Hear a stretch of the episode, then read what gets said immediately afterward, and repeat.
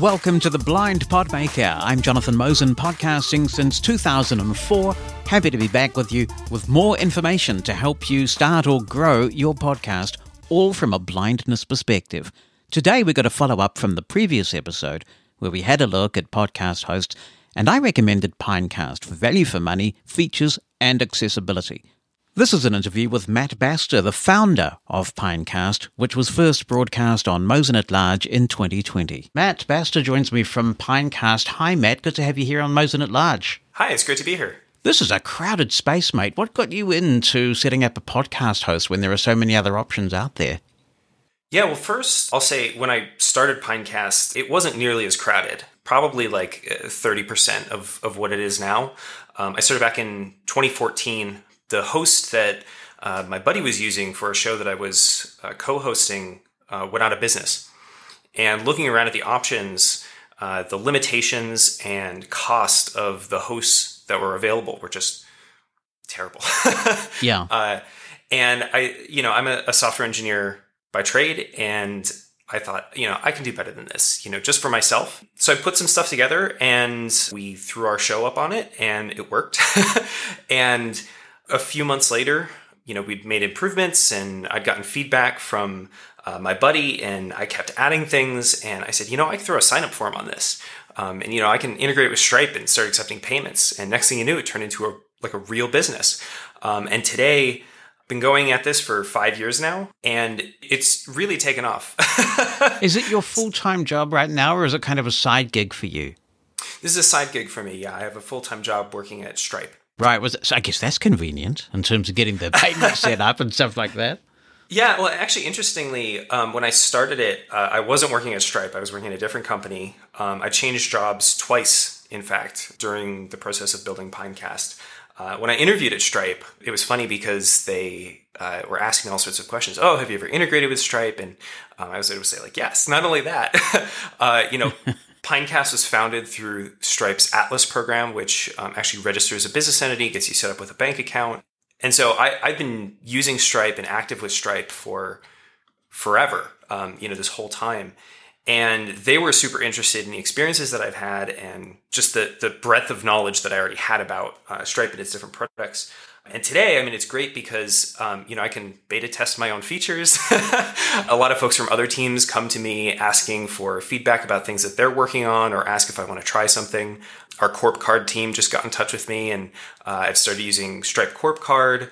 The climate folks have reached out. Um, anytime you uh, make a charge to your card through Pinecast, um, 1.5% of that uh, is donated towards uh, carbon removal. Lots of interesting stuff. It's it's a great way for me to be able to sort of dog food what I do day to day, um, but also uh, bring value to my customers. But you must be a busy guy because uh, not only have I worked in podcasting for a long time, I've been doing this since 2004, but also in the past I have uh, been a program director on a radio station or two and run some voluntary internet radio projects. And the one thing that I have learned, if I've learned anything, it is that you can't get behind a mic and do a thing like a podcast or whatever if you don't have a little bit of an ego. And with that ego comes, uh, I guess, sometimes a bit of difficulty to work with. So the tech support demands on you must be quite immense with a project like this.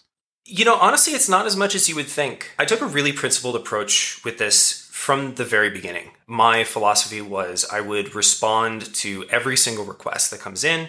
I anticipated a large support burden. And so what I did is every time I got a piece of feedback or a feature request or somebody had a problem, I would note it down or I would like immediately resolve the issue.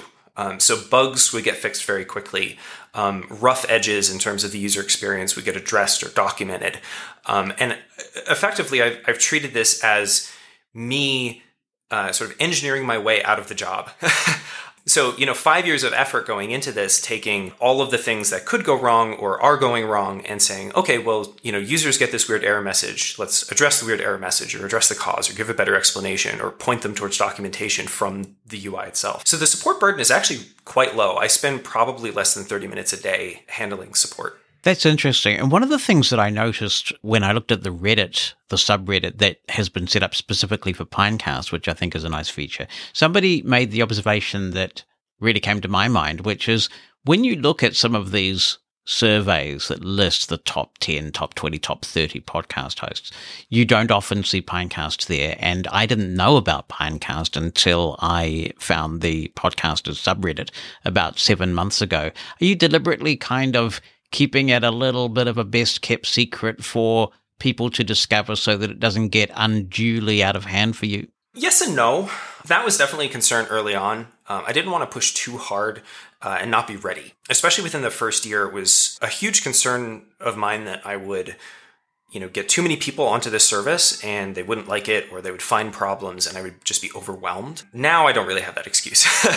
Part of the reason why Pinecast doesn't appear is first and foremost, I spend zero dollars on marketing. I have gone through and spent a few hundred dollars here and there on Google AdWords, Facebook ads um, I think I did a Twitter campaign at one point, and I've seen effectively zero return on investment um, for all of those ad campaigns. Maybe I'm doing it wrong. I'm not a marketing guy, but the way I see it is if I'm not going to get a return on investment on marketing, like I'm doing fine without it. so that's probably the first big thing. And then the second thing is a lot of the lists or reviews that you see aren't just people writing these out of the goodness of their heart. Um, I probably get two or three messages a month from folks saying, "Oh, I'm putting together a podcast resource guide.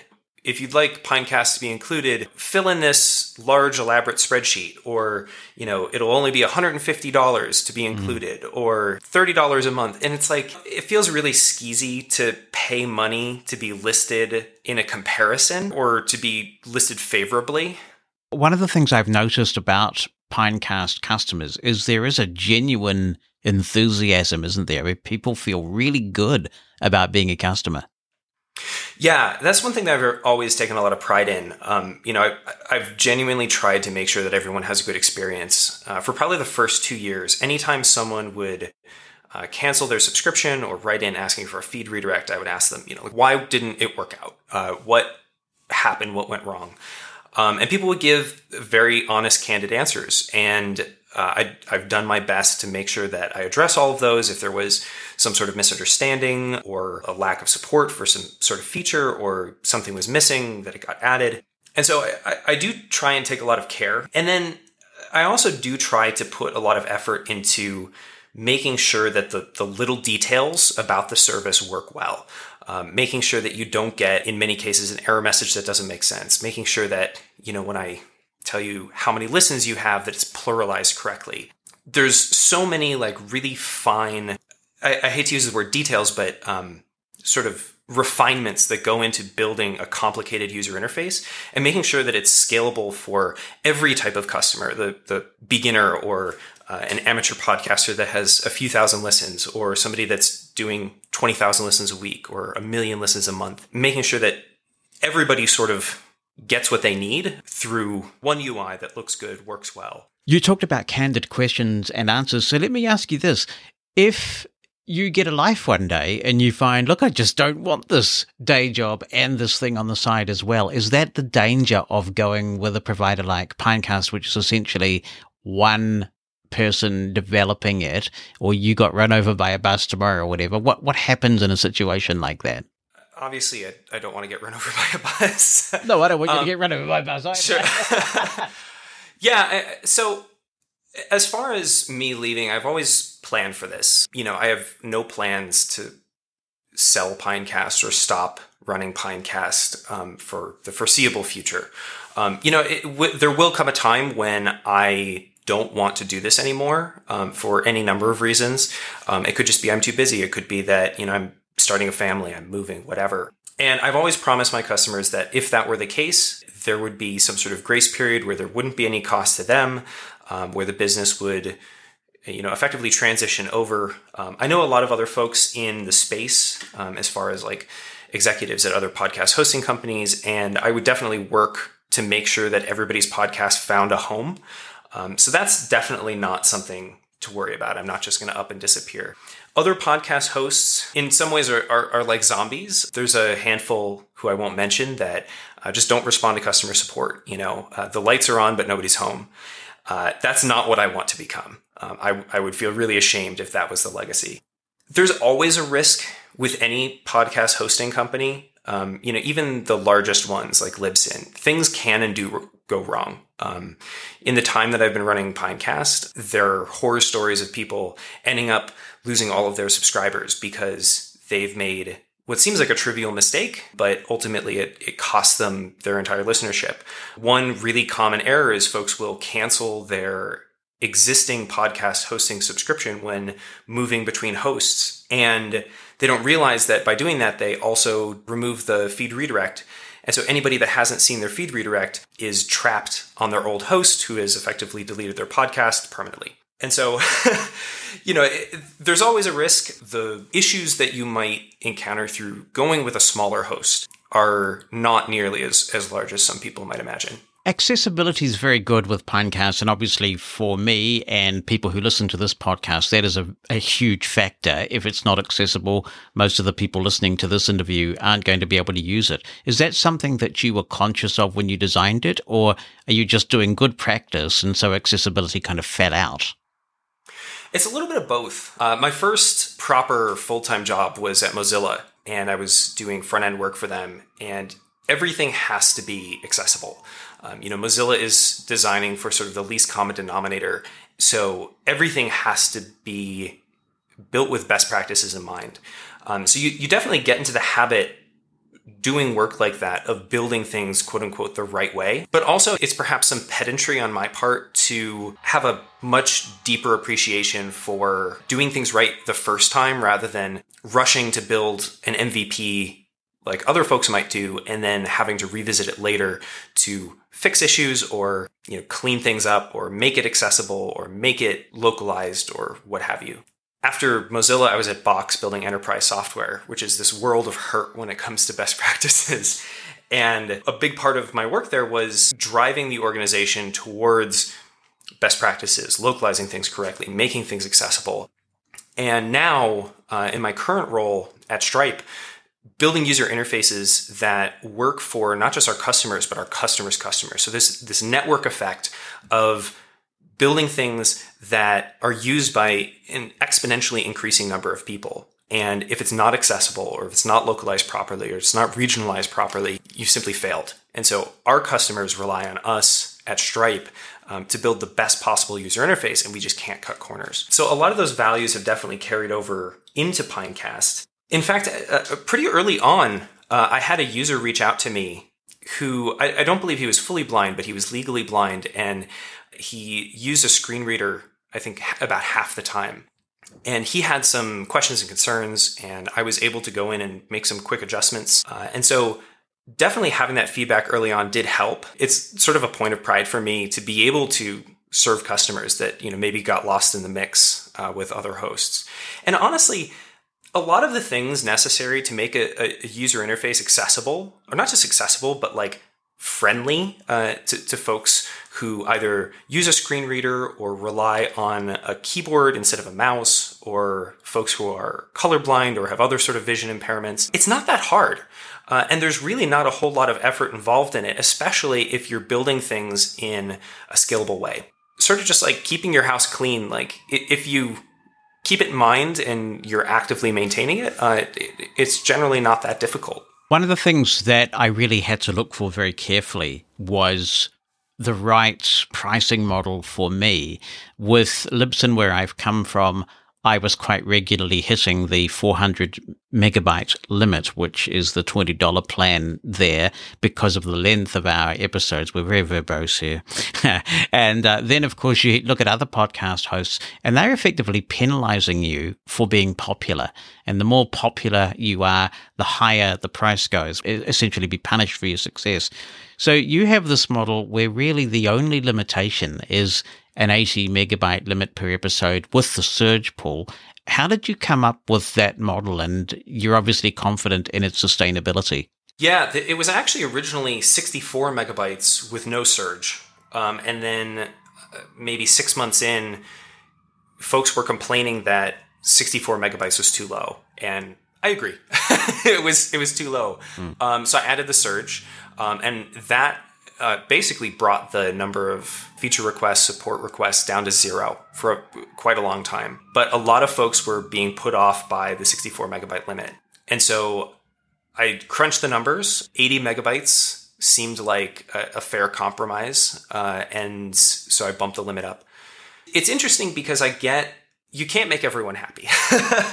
a lot of folks look at that and say, This is great. I can get my show started. I don't need to worry about running out of space. I don't need to worry about how many people are listening. Um, at the same time, you end up with folks, some podcasts about podcasting, uh, who sort of penalize Pinecast and say it's not a sustainable business model. The largest users are eating up the cost of the smaller users. Frankly, I think that's sort of the wrong mindset. Um, you know, any service uh, that has non-metered pricing does this, right? Like when you go and buy insurance for something, uh, you know, the folks who are most risky take up most of the revenue versus the folks that are not risky. The model itself, the limit on episode size rather than storage or bandwidth, uh, was very deliberate from the beginning. I was pricing it according to how I would want it to be priced for me. And it turns out that a lot of people feel the same way. My philosophy is you shouldn't have to pay more money because you got popular. And the underlying infrastructure of Pinecast is designed to scale in such a way that that becomes not just possible, but a very reasonable proposition. You know, behind the scenes, there's a number of different layers of caching and CDNs in place, making sure that the caching topology is correct so that we're not wasting bandwidth sending the same file to different parts of the world. You know, one of the things that we do is we actually move podcasts between CDNs to adjust for better pricing. Um, so it may be the case that a podcast is extremely popular. Um, there's one podcast that's based out of sort of Northern Europe that right now is sort of the most popular podcast on Pinecast. And it makes a lot of sense for us to shift their traffic over to a CDN where the bandwidth is much cheaper for that part of Europe um, than it is to keep them on the, our main CDN. Just some clever tricks and working with these constraints and invariants in place has allowed Pinecast to work around the notion of total bandwidth or uh, the amount of bandwidth uh, that somebody is allocated or should be using. Yeah, you've you've really thought those things through, and that's what impressed me. For example, when I did the import on quite a large number of episodes with a pretty decent size per episode, I was astounded by how quick that import process was. Also, with setting up a new episode of a podcast, I kept thinking I must be missing a step because, um, you know, with my previous host, you would have to define your show title twice to do it properly once for Apple Podcasts and once for everybody else. And you're just working the magic, you know, you're making it clear, keep the episode number out of the title field. We will handle that. And then it's all just transparent. So it's those little things that just make for a very elegant experience. Yeah. I mean, that's something that I've try to refine a lot. The most common things that you interact with are the, the things that I spend the most time fiddling with and uh, revising and, and, playing with, um, especially around the season and episode numbers. Um, it took me a few months to get that into production. Uh, when Apple first announced it, and again, like we got dinged pretty hard by some of the the pundits, but a big part of it was doing it right. And even once we launched it, it was only for shows that took advantage of the new serial episode format that Apple was making available. And it took almost a year, uh, maybe a little bit longer, to get it working for 100% of shows. The reason why is if we got it wrong, we were making everything objectively worse for every single user on Pinecast. You know, if it takes that extra five seconds to post an episode, you know, if you 100 episodes in, you're talking about 500 seconds, you know, that you've wasted just fiddling with this meaningless UI versus me putting in the extra time and investment and saying like okay well you've got this back catalog of 250 episodes. Are you really going to click into 250 episodes and then update every title to be correct? No. I'm going to give you a tool that's intelligent and can help you most of the way and then do the rest of it for you. Being very deliberate um, and, and super rigorous about thinking through not just what features we have, but how people will use them is really like a core part of how I think about feature development at Pinecast. And the fact that you're so approachable means that uh, obviously people can have some input. Just to make sure this is not an infomercial, there are two things that I miss. So I'll, while I have you there, I'll, I'll do my Happy to take your feedback. the, the one is that I process um, post production all my podcasts through Auphonic, and Auphonic will allow you to upload via various methods such as FTP to a podcast host, um, which just cuts down the workflow some because you've got the file already up there and it just speeds it up. And I had that uh, whole workflow working pretty well. And similarly, the other thing as part of the publishing process is the publishing to social media, which I'm sure you must be getting a lot of feedback about. That I'd love the ability to automatically tweet my episode title and a link uh, and, and maybe post that to Facebook as well. Do you think those things might happen? The Auphonic upload um, is something that we've gotten a lot of requests for. Publishing to social is surprisingly not a top feature request. Um, Interesting. Early, yeah, early on, um, there were a lot of folks that were asking about it. The biggest um, sort of like cross service uh, posting request that uh, I see anyway, posting to SoundCloud and posting to YouTube. Yes. Which is sort of curious because like SoundCloud is like a different podcast host. um, so I'm not really sure what folks are, are looking for there. Publishing on social is something I'm very interested in. It's sort of a tricky problem to do it well. Having just like a link to say, you know, click this button and then we'll pre-populate the the tweet field or the Facebook post field. That's easy. I could do that in 20 minutes and, and have it live. I think the thing that is most striking though is something like 70% of episodes that are uploaded to Pinecast are scheduled for the future. So without having a way of, of delaying the post to the future, it's a little bit tricky and then handling the error cases around that. That's really the biggest reason why publishing to social doesn't exist today on Pinecast is like getting that experience of making a post ready in the future right. It's not a, a, a super simple problem. Auphonic upload though, a lot of folks have requested that. There is something sort of related, uh, which is going to happen that I can't really talk about. Um, but it does sort of lay the groundwork for a, a feature which I refer to, as I say lovingly, I don't love it. um, a, a, feature which I refer to as horizontal uploading. Um, so rather than uploading an episode directly through the, the uploader in the app, it's allowing you to upload the episode horizontally from a different service. A big request that folks have had is being able to import episodes from Dropbox or yes. import episodes from Google Drive. Very similar in nature to how Auphonic works. There's another service that we're looking to partner with, um, and they would like us to support sort of this publish from their service feature. And that infrastructure that would be required lays the groundwork for horizontal uploading. So keep your eyes peeled. Uh, I would love to support Auphonic if they were to reach out and want to do a partnership. I would jump at that. Uh, definitely a great opportunity. And there are ways around some of these things. So the YouTube thing is another kind of minor thing for me. I, to be honest, we never got a lot of hits from YouTube, but it was there, and I guess it's just another place to be. And given the low cost of Pinecast, there are services you can go with like repurpose.io that are dedicated to doing things like YouTube, Facebook, and SoundCloud for that matter. Yeah. Yeah. And that's definitely been one of the big reasons why I haven't pushed too hard on the the social publishing. Um, you know, with something like IFT or Zapier, you can sort of roll your own pretty easily and get almost exactly what you're looking for. Um, there's so many automation tools these days. Uh, we integrate with Headliner, uh, which allows you to export um, a customized MP4 file that you can upload to YouTube. So there's there's like alternatives that are probably better than what I could do in an early MVP.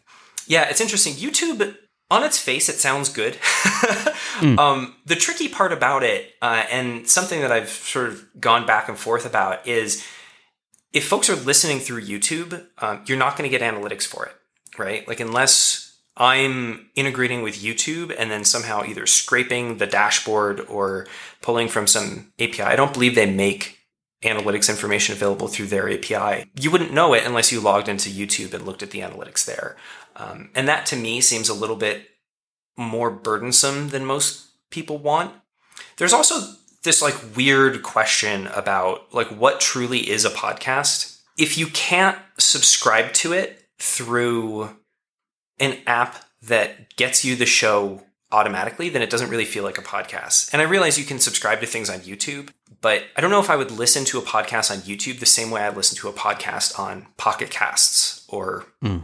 You know Spotify or something like that. There, um, I mean, as a veteran of this, I completely agree with you, and it's really concerning to me that we see the arrival of platforms like Luminary and now Spotify is scooping up proprietary mm. content. To me, that is not podcasting, and I think it's really important that those of us who value the open standards of podcasting actually defend the word and say, you know, you, you may be offering audio on demand or video on demand. That ain't podcasting. Yeah, it's this weird sort of semantic tomfoolery in a way. um, I, I've been in debates on Twitter about this where folks say, well, I can listen to it on my phone and that's what matters. And, you know, if that's what you value, then I can't argue with the notion that you call it podcasting in the same way that my mom calls every video game ever made a Nintendo.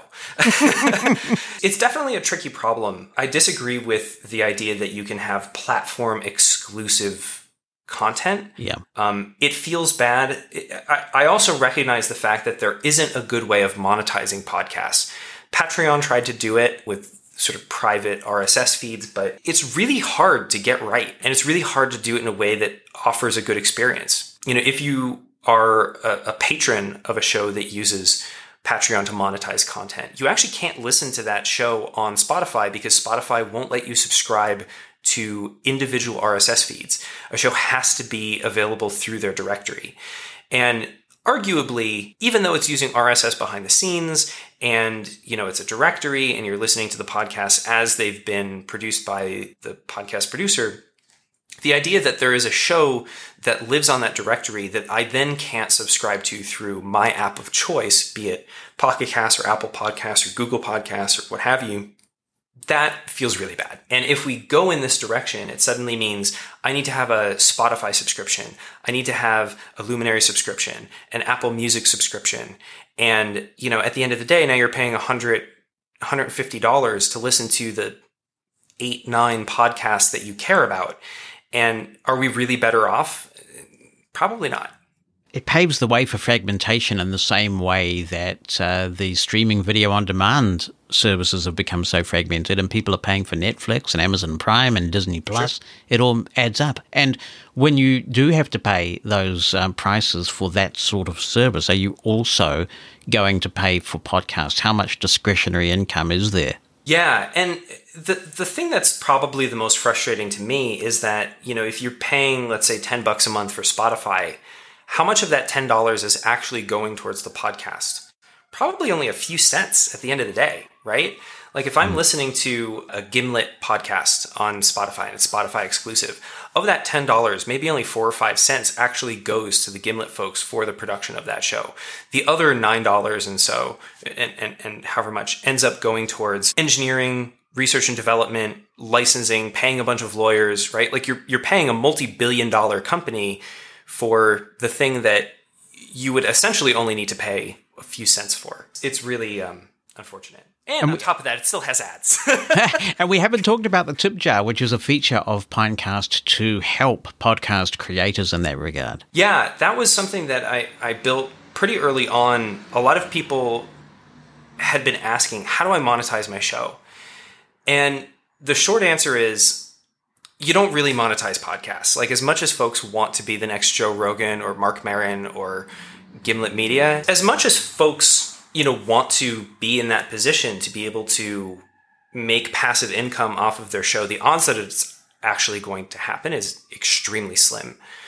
I look at the top podcasts on pinecast and the numbers that they command collectively add up to only a fraction of what the podcast in the itunes top 100 actually make. And if you sit down and seriously consider the the dollars that you would get per episode, it's very, very slim. Early on, a lot of folks were asking about advertising. You know, can you facilitate ads? And the thing is, I could, but you know, if you're comfortable receiving you know 30 cents per episode yeah. it's really not worth either of our time the tip jar made a lot more sense because you're appealing to folks that already like your content and you say you enjoy this. How much are you willing to pay to listen to an hour of content four times a month? You know if you're paying somebody minimum wage or what should be minimum wage you know $15 times four hours you know you're looking at 60 bucks a month. Now folks don't necessarily need to pay 60 bucks a month but you know, six bucks a month is a great number. and if you get, you know, let's say hundred people paying you six bucks a month, that's enough to, you know, either meaningfully supplement your income or uh, you're able to grow your show, spend some money promoting your content, or do something else. The top Pinecast tip jar users are sort of making money in that range. And it's been interesting to watch folks transition from just starting out and you know posting their first episode to seeing more than $100 a month in passive income through the tip jar so Pinecast is definitely worth checking out. I'm very glad I made the switch, and I appreciate, as I mentioned in the review part of this, uh, the work that you did on the uh, accessibility of the different views of the stats, which has made a really big difference. So I appreciate that, and people can head over to uh, pinecast.com and check it out. There is a free tier. I talked in the review about the pricing, but perhaps we can just talk briefly from your perspective about what it costs to work with Pinecast. And for those just getting started, you can try it. And actually, this is what I did. I set up a dummy podcast and just published an old episode to see how accessible it was. The uh, podcast wasn't listed anywhere, so it didn't go anywhere. It was just a way for me to use the free tier to assess how accessible it was and make a judgment that it was viable. So people can do all those things, but they can actually also, you know, if they're just getting into this, work with Pinecast for some time on the free tier, which is quite generous. Yeah, um, that was sort of a goal. You know, folks that just want to sort of kick the tires and see whether podcasting is for them. You're not doing an hour or super high quality audio. You can get in there, get started for free, try it out, see how it goes. And hopefully, you know, there's enough there that's compelling for you to want to upgrade. The only tier that we have besides the sort of demo tier is t- our $10 a month starter plan. I'm happy to give you a coupon for a free month. Um, there's referral codes that other folks have that offer you uh, 40% off for four months. Um, so definitely be on the lookout for those. And beyond that, one of the things that I've really strongly disagreed with is what you've mentioned earlier this idea of a hosting company having like a $5 tier and a $7 tier and a $12 tier and a $15 tier and a $20 tier. And then you have to sort of pick and choose based on the feature that you need the most that costs the least. yeah. And I'd never wanted to do that. Um, when Pinecast launched, it was a $5 plan and a $50 plan. And I've since gotten rid of the $50 plan, and all of those features are now offered a la carte as add ons. And so you can add on more analytics features for $10 a month. You can add on features for growth and customizing your show and password protecting your podcast. Um, you can add on features for collaboration to invite other producers on so that you can enable access to other accounts and combine analytics together and get notifications. All sorts of really good stuff. Uh, an increase, uh, there's a, a, an add-on to allow you to lift the 80 megabyte limit up to 256 megabytes, and there's more on the way. Uh, so uh, definitely check it out. I, absolutely. I look forward to finding out what's coming next. And thank you for giving us some time. Pinecast.com, and I will publish my referral link because I have an interest in promoting my referral link. Um, and uh, I hope people check it out. It's a great way to get into podcasting, and uh, the support is fantastic. So thank you for your time. I appreciate that. Of course, Jonathan. Thank you so much for having me. Um, and especially on the uh, 30th anniversary of the ADA here yeah, we are actually recording that on the 26th. That's right. So it's a very yeah. timely um, time to be recording. Yeah. And if you would like to try Pinecast, a reminder that you can use my affiliate link. That way you get two months free. So do I, in the interests of full disclosure. So you help keep the Blind Podmaker podcast up and running.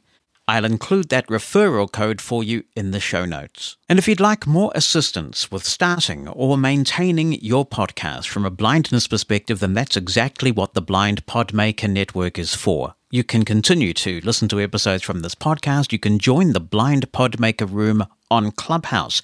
and enjoy our podcasters roundtable, ask your questions, maybe be a featured speaker if you would like to do that. You can also join our email group. To do that, send a blank email to creators subscribe at theblindpodmaker.com. That's creators subscribe at theblindpodmaker.com. And we'll see you soon for another episode of the Blind Podmaker podcast.